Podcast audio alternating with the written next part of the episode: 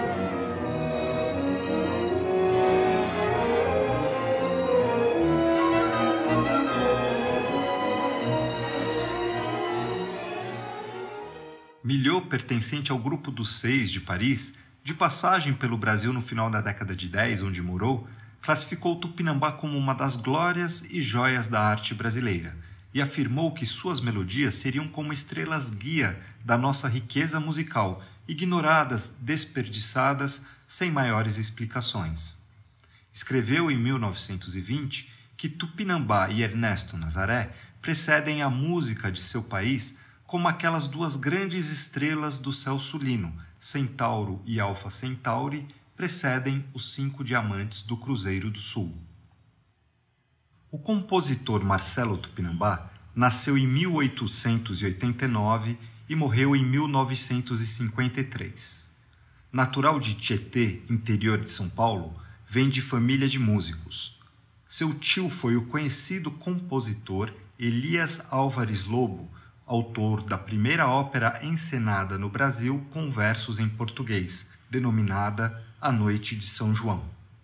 Viveu a primeira infância em Tietê, famosa por seus batuques e cateretês, cidade natal também do compositor Camargo Guarnieri e do folclorista Cornélio Pires. Concluiu o ensino fundamental em Pouso Alegre, Minas Gerais, e tornou-se regente da banda local.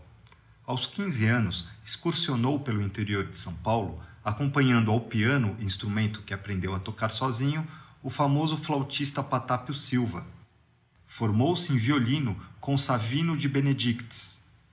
Anos mais tarde, mudou-se para a Rua Barra Funda, na zona oeste da capital paulista, e depois para a Rua Itapicuru, em Perdizes, chegando inclusive a tocar ao lado do flautista João Dias Carrasqueira. Em mil novecentos e dezesseis, formou-se em Engenharia Civil pela Escola Politécnica da U S P e chegou a projetar algumas residências na Avenida Angélica e a Igreja e Praça Matriz da cidade de Olímpia. Casou-se e teve sete filhos, entre os quais Cecília Menezes Lobo, também pianista, que o ajudaria a escrever suas músicas em partitura logo após doença que o acometeu e quase o fez perder completamente a visão. O primeiro sucesso do autor, o machiste São Paulo Futuro, de mil novecentos e quatorze, que empresta o nome ao título do C D agora lançado pelo selo Sesc, é apontado como marco inicial na carreira do artista e pode ser conferido neste álbum que estamos lançando na versão instrumental interpretado pelo pianista e compositor André Memari. Por ocasião da repercussão desta obra na época, o músico passou a adotar o pseudônimo que o consagrou, pois seu nome de batismo era Fernando Álvares Lobo. Vamos ouvir agora, na interpretação do pianista Dudu Alves, a versão inédita de Sou Batuta, melodia que também foi utilizada por Darius Milhaud na composição Le Bœuf sur le Toit, em que se valeu de sete melodias de Tupinambá.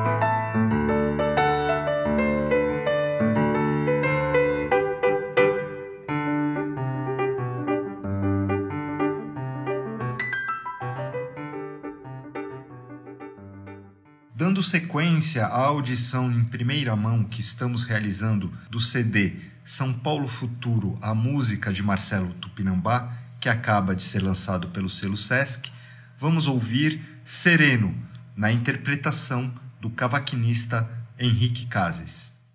Alô amigos, eu sou o Henrique Cazes e foi um prazer participar do disco em homenagem ao compositor Marcelo Tupinambá. A música que eu gravei, o tango Sereno, eu conhecia da gravação de mil novecentos e vinte e oito, da orquestra típica Pixinguinha Donga. E pensei assim, poxa, o Pixinguinha já escolheu para mim, né? Vou na dele que vou bem.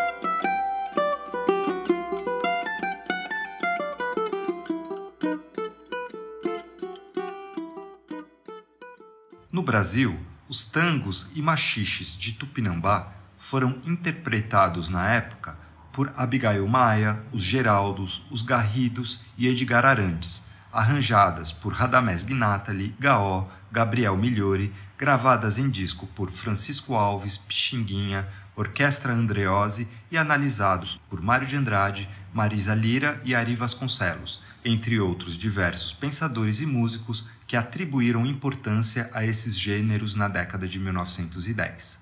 No próximo podcast relacionado à obra de Tupinambá, vamos conhecer um pouco melhor a relação do compositor com o modernismo brasileiro. Eu sou o Marcelo Tupinambá Leandro, até breve. Este podcast do Instituto de Estudos Brasileiros chega ao final. Esperamos que tenham gostado e em breve retornaremos com um novo assunto para você.